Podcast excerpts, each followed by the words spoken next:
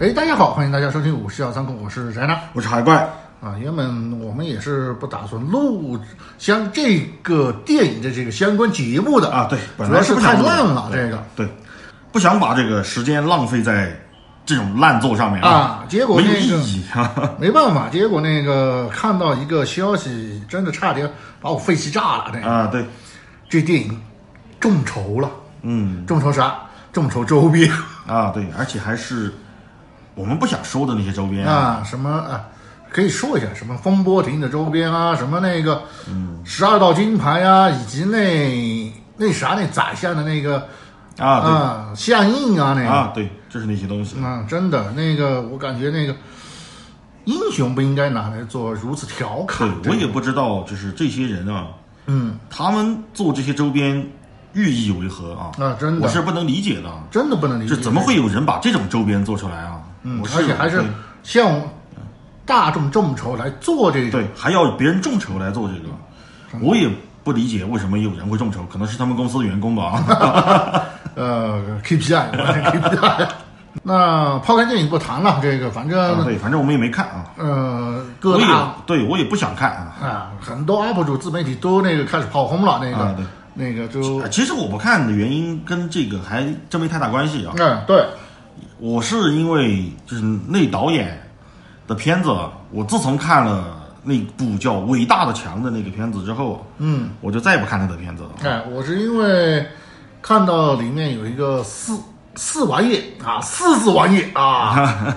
那个我担心演技，我就没看。其实呢，也不用咱那咱在这儿轰了，反正当时那个很对，骂多的人不少，自媒体不缺啊，咱一个。不过都受到了历史寒，嗯，所以我们今天就不聊他。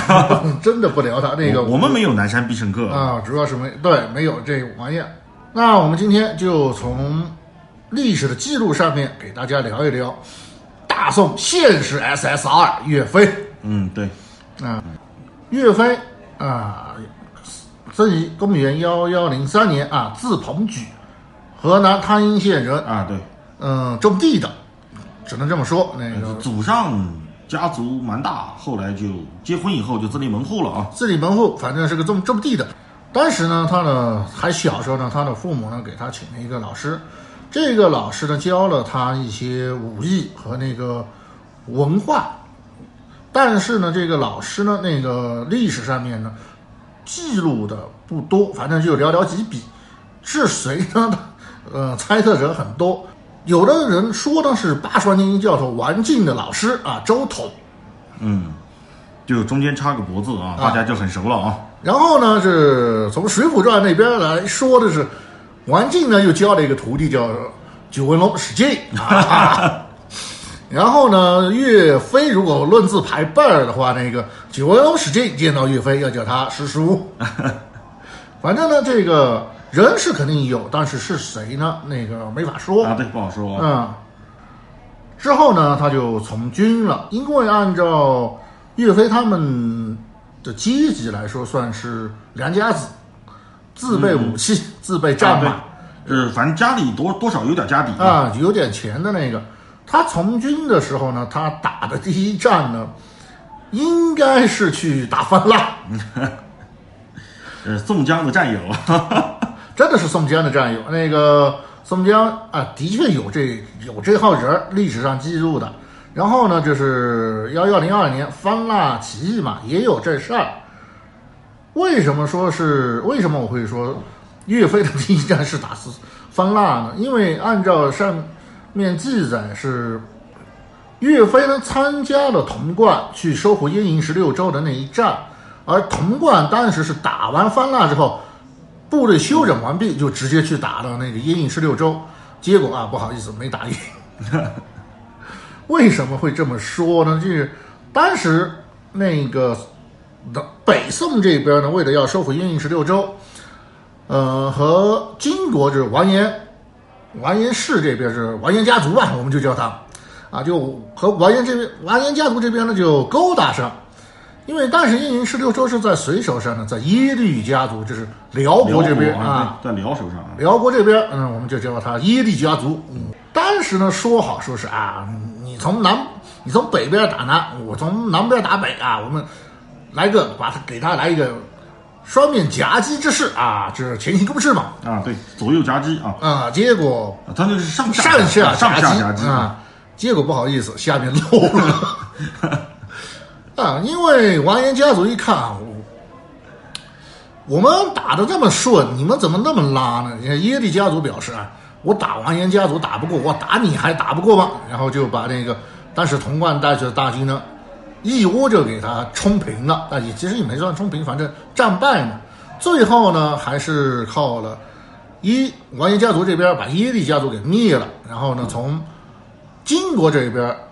买回了燕云十六州， 注意是买的那个。啊，对，但是呢，从此也暴露出了这个啊，大北宋这边的确很薄弱了，这个军备不齐，各方面就战斗力很拉啊，对，战斗力很弱啊，啊。于是呢，一金国这边一看，我有如等着你每年给我钱，我还不如去抢你的钱，这样来的更快。毕竟蛮子嘛，这个想得通。于是呢，到了幺幺二五年，金国呢就以平州、知州、占爵被送投京为由啊，历史真的很相似，大家可以想象一下啊，这他背叛了我们这边，然后呢，我们要来打你了，结果大宋这边一看啊，我把他杀了给你，他们还真干出这种事儿来了。这个时候呢，更加让人呃那个恶心的事儿出现了，啊就是你大宋干了那么恶心的事儿，你让其他的带兵武将会怎么看你？这个，于是呢，驻守幽州的这郭药师呢，就直接啊，那个你这你你们都把不把我们当人看，我们为什么还要给你拼命呢？就直接就是郭药师啊，啊，郭药师不是黄药师不，是黄药师，啊 直接献幽州投降。这个时候呢，那个宋徽宗赵佶啊，大惊失色，直接把位子传给了自己的儿子赵恒，钦宗啊登场了。然后他就一股脑的逃到了江南那边去撒欢啊，这个也是有历史。为什么到后面完颜寇那么能跑，也是有历史原因的。 这个还好呢，当时呢，那李纲啊上台保卫了东京，是守住了东京汴梁城。但是呢，第二次南下的时候呢，就是岳飞就在这一次战役里面啊，大家注意一下，就是在太原坚守一年后陷落之时呢，就是岳飞和在总师道以及姚谷的部队里面呢，去参加了支援太原这一场战役。但是因为当时投降派和主张派之间扯皮嘛，啊、反正在职场的都明白这个，这工作效率很艰难。部队呢是以天游战术的方式，一波一波一波一波地去送，结果真送了。总师道战死啊，这个总师道呢也是算是当时北宋那边儿比较能打的一个武官。水水浒传上面也有记载嘛，那个鲁智深一直在说啊，大总军略相公和小总军略相公，说的就是他们兄弟俩。嗯嗯嗯，对，就这个时候，金国就正式开启他的巴巴罗莎计划了啊，开打啦！啊，这开个打了啊，总师道姚谷兵败之后呢，岳飞也因为丢失了自己的告身，就是我们说的金冠阵嘛，只能回到祖河南祖籍这边呢，组织自己的乡亲呢，开始呃往南撤，因为当时河南这一片也算是嗯、战争区嘛，这个。而当时那宋徽宗的第儿子那个赵构，被封为河南兵马大元帅，在在那组织义军嘛，这个。而啊赵构这个人呢，在《说岳传》里面的话呢是很好玩，《说岳传全传》里面说他认了金兀术当爹，然后呢是金兀术把他们家的人全部抓了之后呢，要带也要把他带回北方，然后这个时候呢有匹泥马，注意真是泥马，然后呢带着赵构呢跨过了黄河，然后呢还有一个所谓的康王庙泥马渡江。呃真有这个，真有这个事儿，这个这啊，也不能说真有这事儿，小说里面还真有这事儿，是是尼玛渡江嘛这个，所以呢，我们叫他完颜寇也没啥问题。这个认了完颜氏为干爹啊，啊，完颜乌珠嘛，嗯认了完颜乌珠当爹嘛。其实他后面所做的所为，跟认爹也其实没啥区别了。这个，这个时候呢，其实明明可以死守，等秦王军队的东京汴梁这边的那个出了点问题，钦宗这边呢是呃就钦宗和宰相何离以及区命使孙护呢，迷信了那个郭靖，就是那个妖道郭靖嘛。很多人都说他是妖道，说啊可以神兵天降，怎么怎么的，结果大开城门。嗯，金国这边一看啊，那个这个应该是白送吧，那个我们就收下，直接冲进城里面。哦，好玩的是什么？赵构这边一听啊，外城破了，对，原本可以每天行进一百公里啊，现在我们要保持战力，每天行进二十公里。其实外城破了的话呢，其实内城还可以再守一守。结果呢，嗯、晋英统领啊，也就十四头了。这样一来的话呢，嗯，就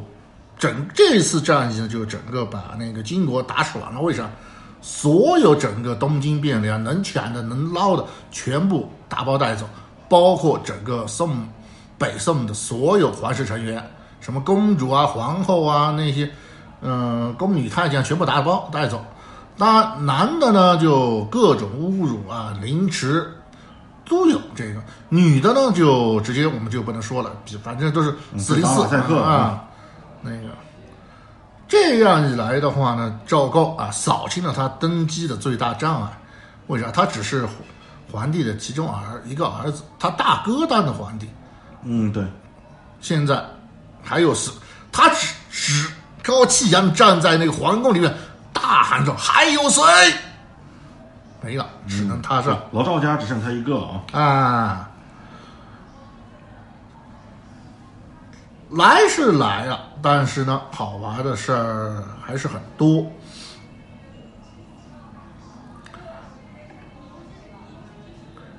到了金国一看，哎呦，怎么还有一个哥没绝呢？结果就到了幺幺二九年，他们又有个打过来了。赵构一看，娘的娘我的姥姥，我就跑呗。直接上了，直接上船就直接跑了。金国就在后面追啊。这个时候呢，赵构还为我们提供了一个很好的成语“收山捡海”，形容的就是金国人为了为了抓他，五千精兵为了抓他，一直跟到他屁股后面跑。而这个时候呢，岳飞在干嘛？因为他加入了这个义军啊，后面义军也就嗯，易经就兵马大元帅登基了嘛，反正也就转正了。就这个时候呢，就是跟他在一起驻守东京的杜充呢，打算撤撤到健康府。岳飞说：“啊，你别送那个，信我，你去了你就死。”打不过啊，哎呀，不是不是打不过那个，我们要保存实力，然后再打。结果呢，啊，杜充不信啊，那个你少来，我品级比你高，我吃过的吃过的比你吃过的米都多。结果去了去了就送了，啊，送了还不说，他战败之后呢，却直接率清兵三千直接投了。那岳飞呢，只能退退居到健康东北的紫金山，在紫金山那边呢，他收集流民，然后呃训练兵马，结果呢，四战打了四战，把常州给收复了。这个没有对比就没有伤害啊，对，这岳飞我们都知道，他是这个历史上称常胜将军啊，嗯，就是他以以就是以他自己为最高指挥官，带兵出战，一生未尝败绩啊。我们今天聊岳飞这个人的话，就是他从这个呃军事素养上来看，毫无疑问啊，我觉得他是可以称其为千年一遇的将才啊，嗯，甚至帅才啊。就在我看来，能和他比肩的啊，这古代不好说啊，这个咱们都呃只能闻其声啊，就没有那么多详尽资料。以现代来说的话，我觉得岳飞的军事实力完全可以和这个呃朱可夫啊一较高下。嗯，而且他们俩的经历也非常相似啊，都是自己的国家伙同另外一个国家，然后把一个夹在他们俩中间那个啊给灭了啊。然后小的那个呢，就开始小而强的那个啊，就开始了巴巴罗莎计划，对吧啊往这边对推啊。然后呢，这个大而弱的这个呢，就被一路打的，呃，往南逃窜啊。我们是往南啊， 这南宋是往南啊，对，他们是往往东，东啊，对，呃，毛子是往东啊。然后在这个民族危难之际，都有一个英雄。对军事素养极高的一个英雄人物就站了出来对了。而且特别像的在于什么呢？在于他们和他们的领袖关系都不好。的确，朱可夫也曾经三次被撤职嘛，被斯大林给对麻了嘛？啊，对对，被斯大林撤职嘛。呃，岳飞的下场我们都知道啊，就是你会发现，就他们俩的经历何其相似啊。对，但是区别在于，斯大林他是以国家为重呃，那玩意啊，儿，对，而这个赵构他是以他自己为重，呃，对，这就是他们经历最大的区别。但是从岳飞的军事战绩上来讲，就南宋其他军队的战斗力是完全无法和他们相提并论的。就很多人都说啊，说宋朝不尚武啊，不善战啊，但是我觉得这个不对啊， 那那那怎么就蹦出个岳飞来，对吧？对，而且你说带兵，岳飞带的也是这波兵啊，其他人带的也是这波兵啊，为什么同样的一波兵，同样的人，在不同的将领手下，他就会表现出完全不同的这个呃战斗能力、嗯，战斗决心和战斗素养，这其中是有非常非常多原因的。当然，我们不是当事人，嗯，我们没有在现场，他的问题可能非常非常，就是我们一旦把这个事儿还原到现实，你会发现，他可能有很多人说啊，督军怎么怎么样，对吧？嗯啊，皇帝会派一个督军过来啊，啊，然后外行指挥内行什么什么的，难道岳飞没有这样的困扰吗？肯定有，他肯定也有啊，对吧？然后有的人说啊，这个手手底下的兵不能打，对吧？就像我刚才说的，那大家用的都是同一波兵啊，嗯，对，对，所以甚至于到什么程度？甚至于到他还不是说是岳飞的嫡系啊，嗯，还是个降将，这是谁谁呢？杨再兴啊，这杨再兴他以前是在曹诚手下干活的啊。嗯，啊，我们都知道，就是金朝啊，呃，这是金国不是金朝，金国，嗯，金国他把这个北宋的北半边儿啊 给打下来以后，哎，就把它赶到南边去，然后就才建立了南宋嘛。对也就是我们说的靖康之耻嘛。岂不是这是靖康之耻还不是？靖康之耻之后呢，这赵构呢占了一部分时间，就是我刚才说搜山劫海的赵构就跑了，啊，然后金人干了什么呢？金人在北边儿，就历史真的是何其相似，就他们扶持了一个叫大齐的政权啊，嗯，伪齐啊嘛，伪齐啊，对对，就我们称之为伪齐嘛，他们叫大齐嘛。张就班就昌对，就和这个呃满洲的满洲国何其相似的哎，一个东对，西。伪满洲，对，伪满洲是何其相似，很像这个就何其相似的操作，就这其实说实话，这才符合这个一个侵略者他要做的事情，就是他要在这里正当化，那就只能啊、当地人来治理，这以宋治宋，，对，以宋治宋啊，这以宋人治宋人啊对，其实张班就扶昌持一个傀儡政权嘛，张班昌他当时是宰相，只是赵构跑的时 候没带他没带下他。对，他就他就当了走狗嘛。而曹诚呢，就是这个相当于是伪齐政权啊，嗯，啊、旗下的将领，嗯，他是个汉人，但是变成了这个伪齐政权的将军啊，只是另外一个国家了，这变成了， 是这么来的。然后岳飞呢，在收复失地的时候，就必然要和他打嘛，嗯，就把曹诚给干了啊。曹诚战败之后呢，杨再兴是个降将，被俘的。嗯，他都还不是降，是被俘虏啊。而俘虏之后呢，岳飞不但没有斩他，把他给赦免了，还破格提拔重用了他。结果这哥们儿他在曹诚那里被岳飞打的，呃，就是抱头鼠窜啊，啊，就是完全没有一战之力。但是他到了岳飞手下，他干了什么事儿呢？首先是在这个最著名的，呃，郾城之战啊，嗯，郾城之战里面，这哥们儿是身先士卒，冲在最前面，啊，叫嚣着要把完颜宗弼，就是金兀术啊，嗯就他本名叫完颜宗弼啊，就叫嚣着要 把完颜宗弼的这个项上人头给取下来，要斩了他啊，所以他冲在前面嘛。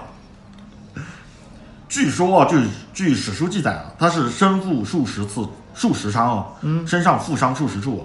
依然奋战在第一线。前锋嘛，前锋营，对，而是而不是说是我可以撤退回来，就别人拽都拽不回来的那种，就已经变成疯狗一条了，就那么厉害了。而且这都还不是他最辉煌的战绩，就杨再兴他最辉煌的战绩是什么呢？就是在这个郾城之战啊，我们给大家先大概说一下郾城之战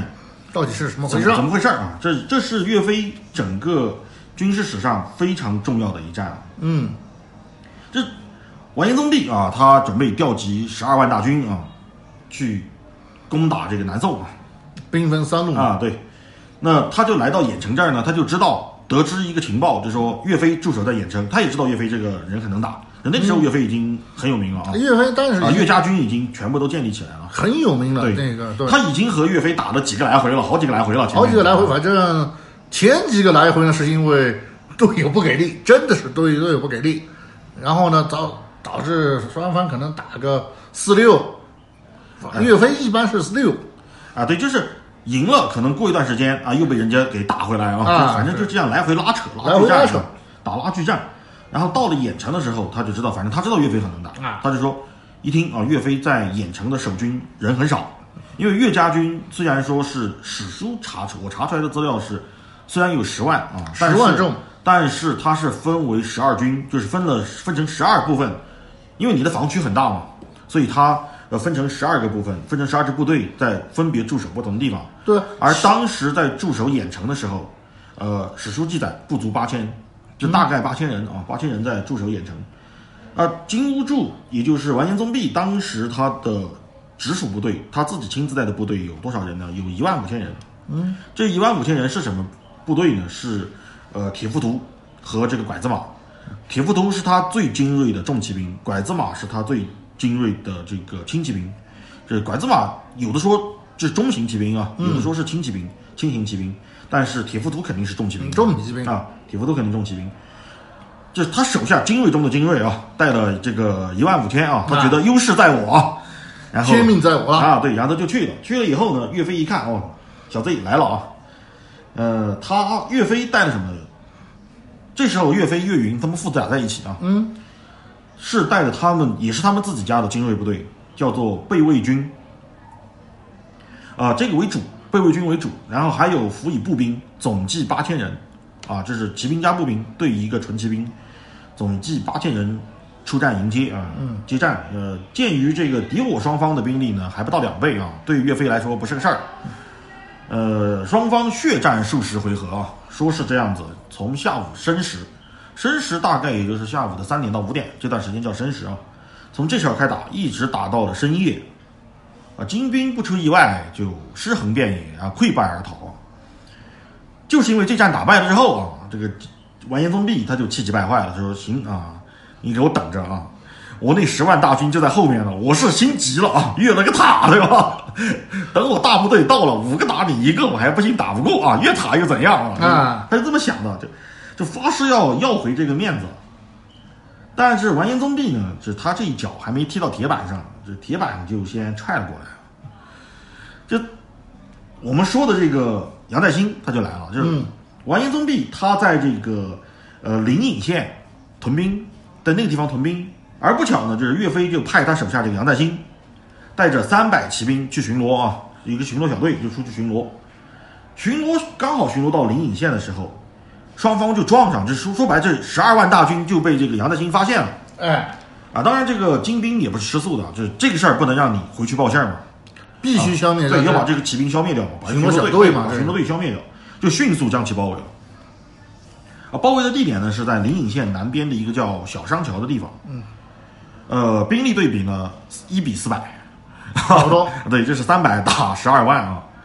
杨再兴率众部啊，是殊死奋战啊，在如此悬殊的这个双方军力对比之下，而且还没有温泉关那样的一个地形条件啊，对，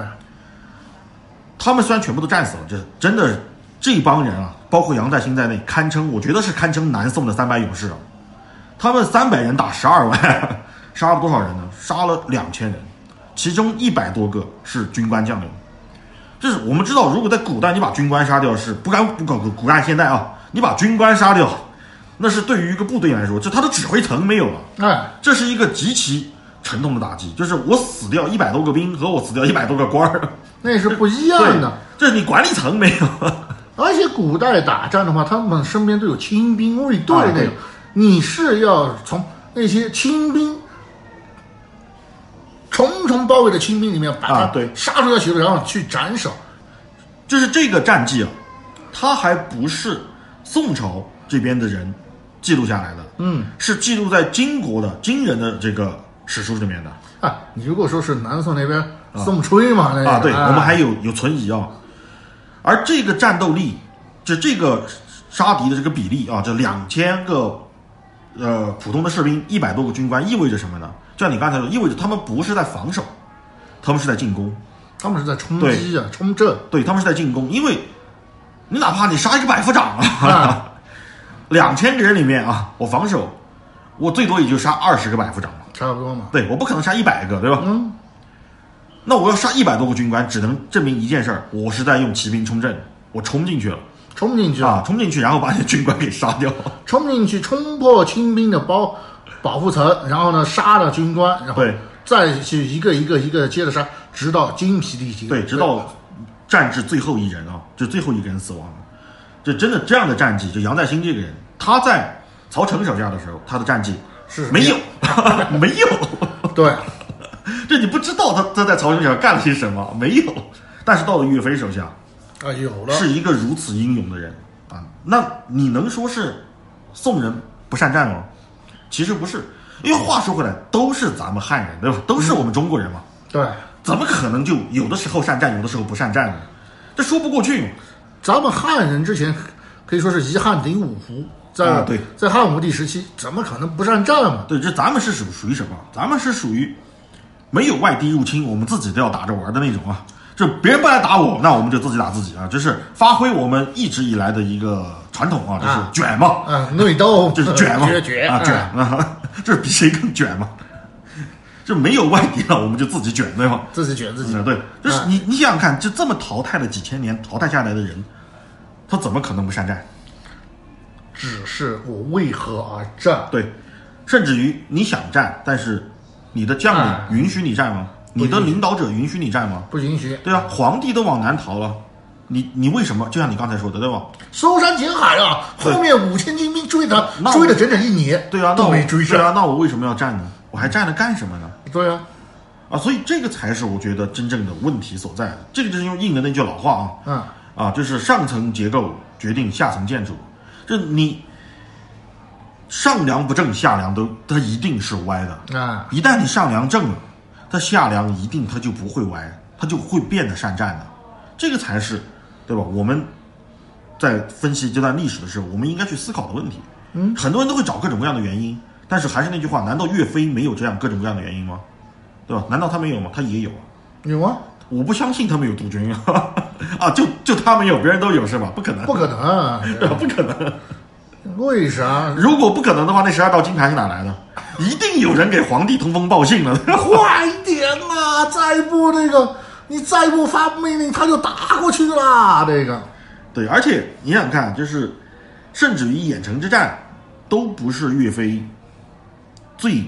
辉煌的战绩，或者说他最英勇的一战啊。嗯，就除了杨再兴那个三百勇士那之外啊，嗯，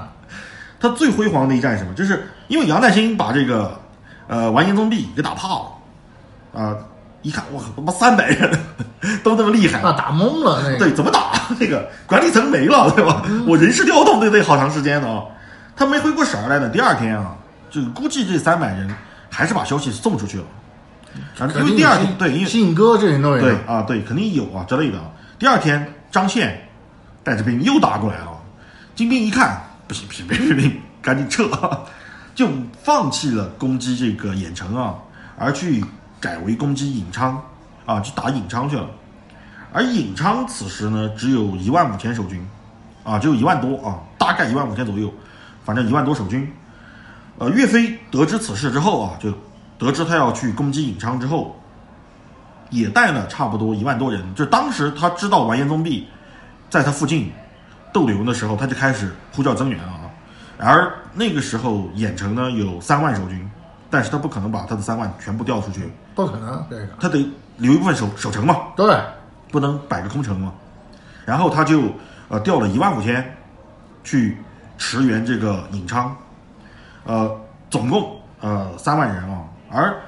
此时完颜宗弼呢调集了骑兵三万、步兵十万，总计十三万大军。呃，第一回合，颍昌的守城守守城军队没有出战，观战没有打。呃，双方军力对比呢，四舍五入一比十啊。啊，完颜宗弼表示啊，又表示了，优势在我， 天命在我一比二打不过你，一比十总行了吧？一比十，哇，我十万步兵，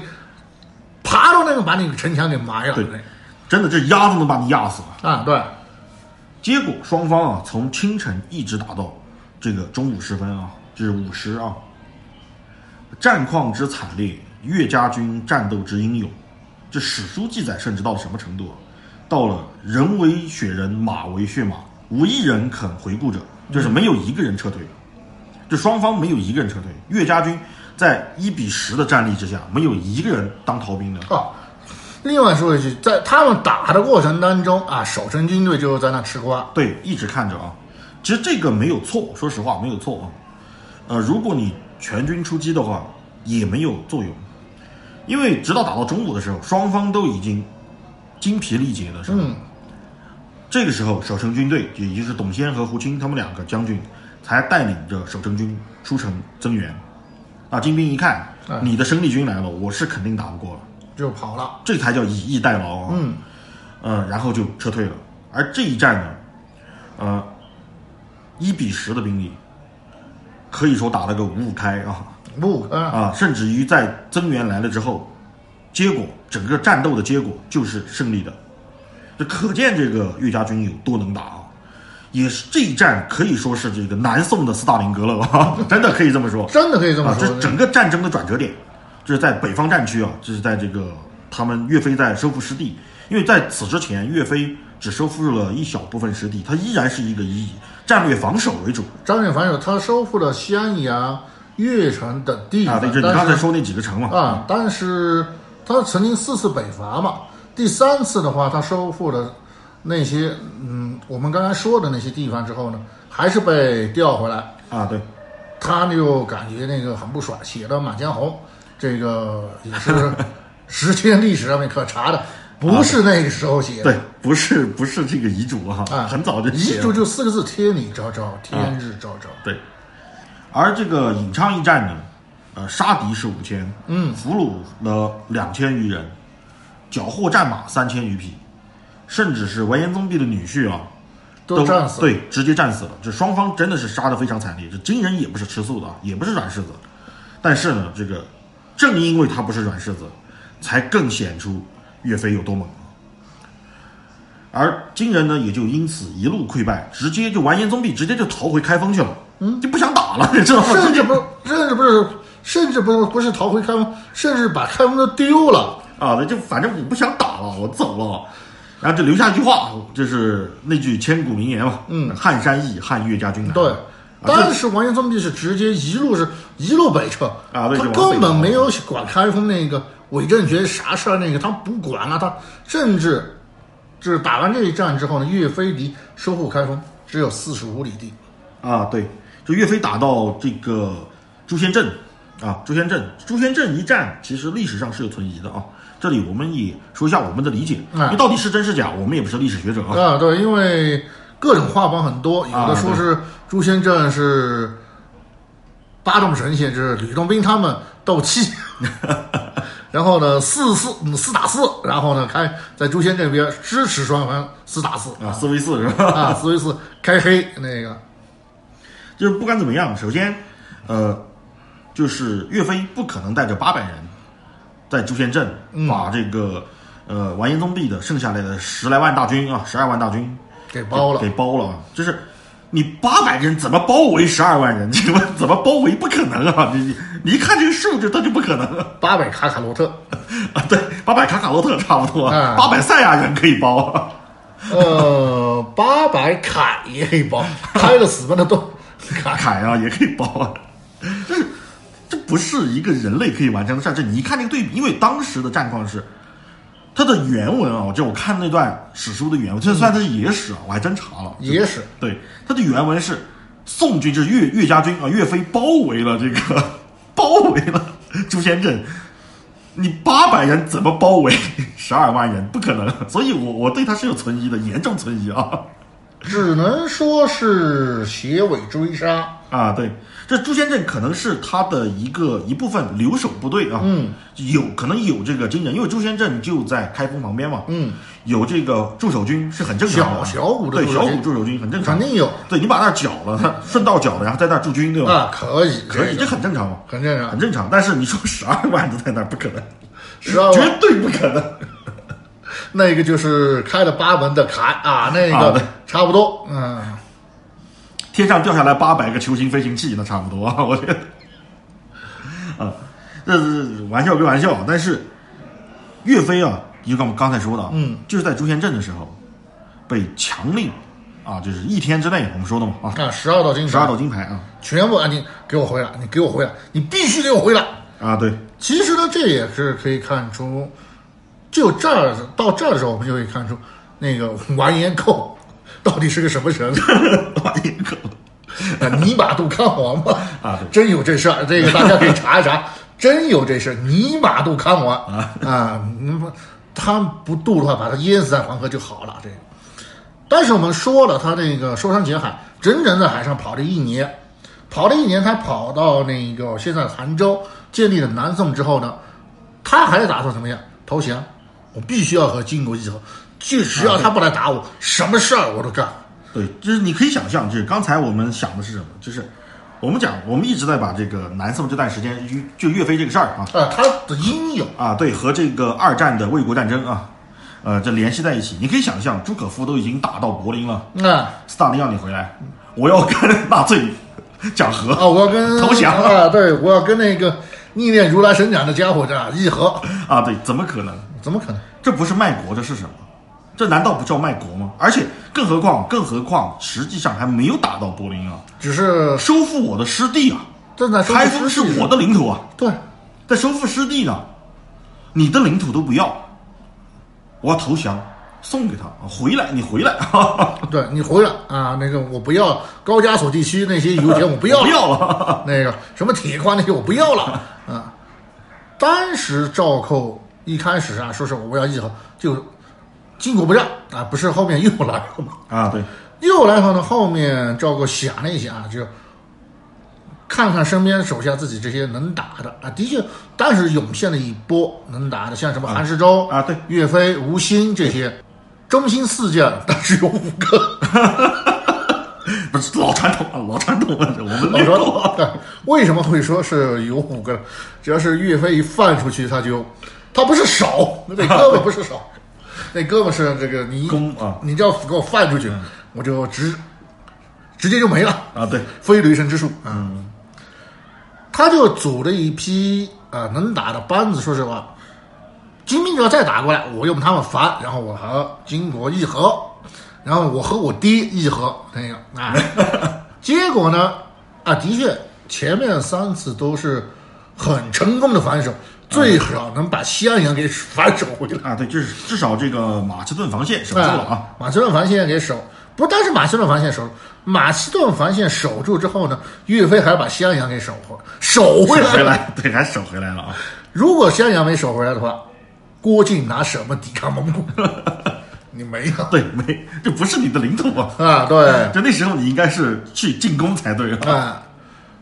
于是但是呢，就是前面三次呢，岳飞主导的四次北伐，就是我们刚刚说的十二道金牌是最后一次了。这个在第三次北伐之前呢，其实赵完颜寇呢就已经警告岳飞了：犯无如犯无法者，虽见耳，就是你敢不听我的话，老子就弄死你。但是岳飞呢，其实他，我们都说过岳飞，他岳母刺字，岳母刺字，刺的是啥？他自精忠报国嘛，不是啊对吧不是精忠报军，对，我是为了这个国家，为了这个民族，对，这也是为什么我们现在称岳飞是叫他民族英雄，对啊，不是叫他对呃大宋英雄啊，对，不是叫他这个完颜英雄嗯的完颜寇的英雄啊，完颜够的英雄。啊，对完颜够这个家伙呢是骨子软到那个，只要金国那边咳咳嗽，他这边就要尿床的这种。啊，对，于是呢，啊，就是完颜乌珠即在这次大败之后呢，他们就开始动了脑筋。而这个时候呢，岳飞被十二道金牌调回来之后，他已经也丧失了所有信心，就是我的高层都这样了，这个国家还有救吗？他但是已经心灰意冷了，他直接啊，赵构把他调回来之后呢，就大量的封杀，直接封到官封太尉之职，意思是什么？这个太尉按照北宋那边的说法是全国兵马大元帅，兵马调动都归你管，但是你不能上战场就国防部长啊，啊。谁家的国防部部长领兵出击的？啊，冲在最前面，啊没有咱们的啊，确实啊，朝鲜战争嘛，人啊对吧？啊，国防部长亲自率挂帅出出征嘛，对吧？啊，那个是特例。岳飞一看呢，直接辞官归隐，因为当时他的母亲呢刚好去世，他归隐庐山那边，说白了也就不再想，不再想问官场之事了，是啊，以后这些事儿就别来找我了。但是就在这个时候呢，啊，出问题了。完颜乌珠这边动脑筋啊，你们那边能够嗯压着我打的就一个岳飞，其他的我打过去的话都是啊，怎么说呢，很好收拾的那种。啊，对，其实说白了就就一个王者，其他都是青铜啊，啊，就算有俩白银也也是白给啊，对，也无所谓啊，也无所谓。那个他们就放出一个消息给南宋这边义和团啊，说是啊，你看你们一天说是要义和义和，一点诚意都没有拿，点诚意出来啊，那太君要什么诚意啊？那个岳飞必须死， 其他都好说。对，其实就就这么来的啊，啊，于是呢，就以完颜寇为主，照我们的大宰相啊秦桧为辅，就开始了构陷岳飞。一开始构陷岳飞的罪名呢，就是啊不遵军诏，呃目中无君这个等啊等对一系列的罪。其实的话说起来，这事儿可大可小，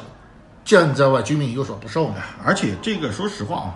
就他所谓的这个目无法纪啊，目无这个君主，啊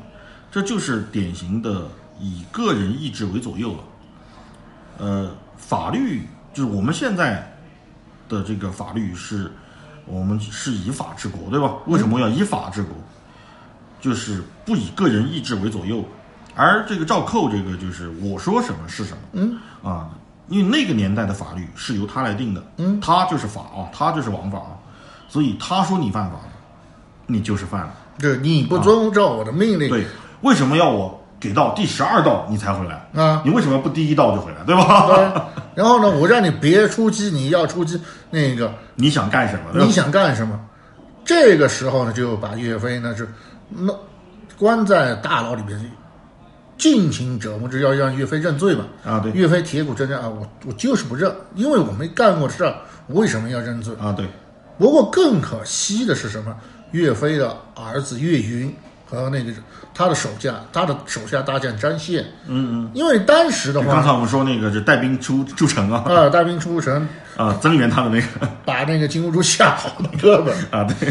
啊，不是也不但吓跑，其实还打了，还是 还了打了打那了还个是打了追击了一阵。对，还是打了啊。这俩哥们儿的命运是，他们说是他们要谋反。当时以韩世忠为首那些武将，因为都是武将，大家交好嘛，就去问了秦桧，说是岳云呃，这是岳云和张宪，他们俩谋反到底有没有真凭实据嘛？那个、啊，对，才有了那个历史上著名的那个那三个字啊，啊，莫须有啊，也许有吧，对这个啊，对，这也许有啊，对，这可能有啊。可能有呃，放到我们现在更通俗的一句话就是什么？或者说我们更能够理解或者说感同身受的一句话就是：宁可错杀一千啊，也不放过一个啊。啊，这事儿是谁干的，我们就不指名道姓了。大家都知道嗯什么叫白色恐怖，对吧？ 对。不过话又说回来了，你都把人家爹给宰了，你你还留着岳云，你真的，他们也怕，说白了就是啊，对，必肯须定要嘛肯定要斩。肯定要把嗯岳家军他也切怕这个岳云反了，对吧？肯定就算最后你把他镇压下来，那也是要付出很大代价的啊。只能把岳家军连根拔起，对，一个不留。这个，反正到了最后，金国那边可能也失去心耐心了，直接就在风波亭赵构、完颜构啊，这家伙呢就一杯正酒就把岳飞给送走了。这个对呀、那这就是回到我们一开始说的，你做一个周边，你做风波亭是几个意思，对吧？对，你做那十二道金牌，对十二道金牌几个意思？你做这个呃秦桧的宰相印，你想表达什么？而且最可气的是，萌萌的秦宰相公某，我真不知道一个臭老头儿对，有啥可萌的。说实话，就是他是萌不萌是一码事儿啊，但是另外一个东西，这帮人就是卖国贼，差不多，以赵构为首啊，嗯，一群卖国贼，在谋害一个为国家尽忠职守的军人，一个民族英雄。嗯，这当岳飞在竭尽全力解救自己的呃这个国家的百姓苍生，在收复被侵略的土地的时候，他们在干什么？拉后腿对，这样一帮人，他有什么资格出周边？他有资格吗？没资格，对吧？他只能在那跪着。对，就是我我说句不该说的话啊，有的人可能是屁股歪了啊，嗯，有的人是屁股长在脸上，欠抽，真的就应该好好的抽他几几大嘴巴子。就这种人，我不知道他们想表达什么，我也不觉得他们的事儿我们应该花大力气去说。但是岳飞死的时候，三十八岁，还没有三十九啊，还没满三十九岁啊，比我38俩还小对比我俩年纪还小，就这样的一个英雄，为国尽忠的英雄，就这样死掉了。很嗯多像像什么呃那些营销号啊，都喜欢用职场厚黑学这一套啊，来去重新解构岳飞或者说是赵构啊，或者说是秦桧他们啊，就说你岳飞就是情商低啊，情商低不懂什么叫伴君如伴虎啊什么啊的。，对，因为有对比啊，那个像韩韩世忠、吴昕他们几个，人家活得好好的，但这个是岳飞的错吗？不是岳飞的错。这个是错在岳飞还是错在赵构？这些人，我告诉你，就他们说这种话的人，非蠢即坏啊！真真的是非蠢即坏，这如果说游戏啊，很多人把游戏打成这个电子海洛因啊，嗯，我觉得这些言论啊，这些颠倒是非黑白的言论，文化海洛因，我今天就把这个词儿给造出来了哈、 文化海洛因，毒害一代人，这才叫真正的毒害啊，对，因为它让一代人的三观彻底歪了。彻底歪了啊！我们设身处地的想一想，如果我们生活在南宋那个年代，设想一下，你是开封城的一个市民啊，嗯，你明明知道能拯救你的英雄离你只有二十公里、四十里地啊，嗯，马上就要回归自己的国家啊，马上就要变成一个正常的人，而不是一个低人一等的狗。嗯，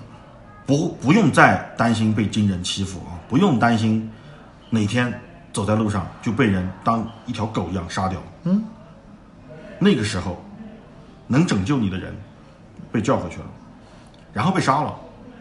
你是什么心情？你还能像现在这样去消遣他吗？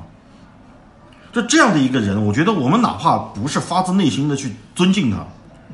也要最起码的对他保有一个尊重，而不是像现在这样去消遣调他侃。这都不是调侃，是消遣。啊，消费消遣这是不应该的。对，我们也知道这期节目做出来可能会下架啊，嗯，但是必须得做，你嗯必须得做。对，必须得做，因为有的话必须要有人说，我们还是那句话，必须得有人说，啊，这也是我们今天做这期节目的真正的初衷啊。嗯，那感谢大家收听《五十小三顾》，我是宅男，我是海怪，咱下期再见。